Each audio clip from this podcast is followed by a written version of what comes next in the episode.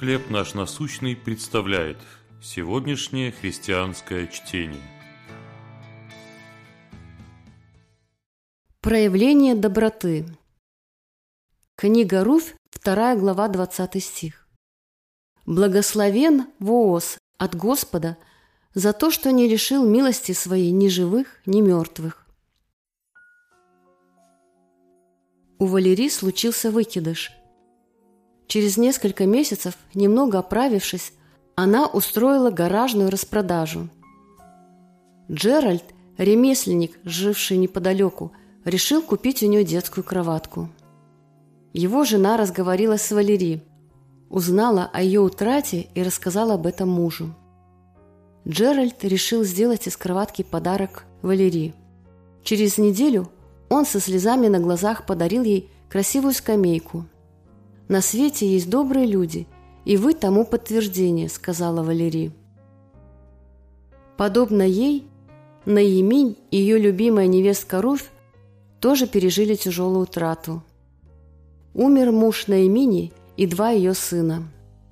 Теперь у них с Руфью не было ни кормильцев, ни наследников. И тут появился Ваос. Когда Руфь пришла на его поле собирать упавшие колосья, Ваос расспросил о ней работников. Узнав, кто она, Воз пригласил Руф за стол и велел слугам специально оставлять для нее колосья на земле. Изумленная женщина спросила, «Чем снискала я в глазах твоих милость?»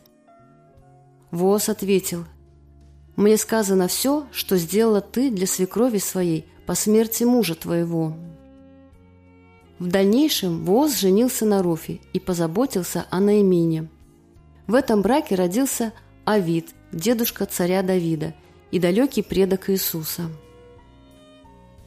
Как Бог употребил Джеральда и Вооза, чтобы утешить скорбящих женщин, так и через вас Он может проявлять свою доброту и сочувствие к другим. Кто проявлял к вам доброту в трудное время? Каким был результат – Боже, благодарю, что Ты послал своего Сына, чтобы спасти меня. Это было величайшее проявление доброты в истории. Чтение на сегодня предоставлено служением «Хлеб наш насущный». Еще больше материалов вы найдете у нас на сайте, в соцсетях и YouTube.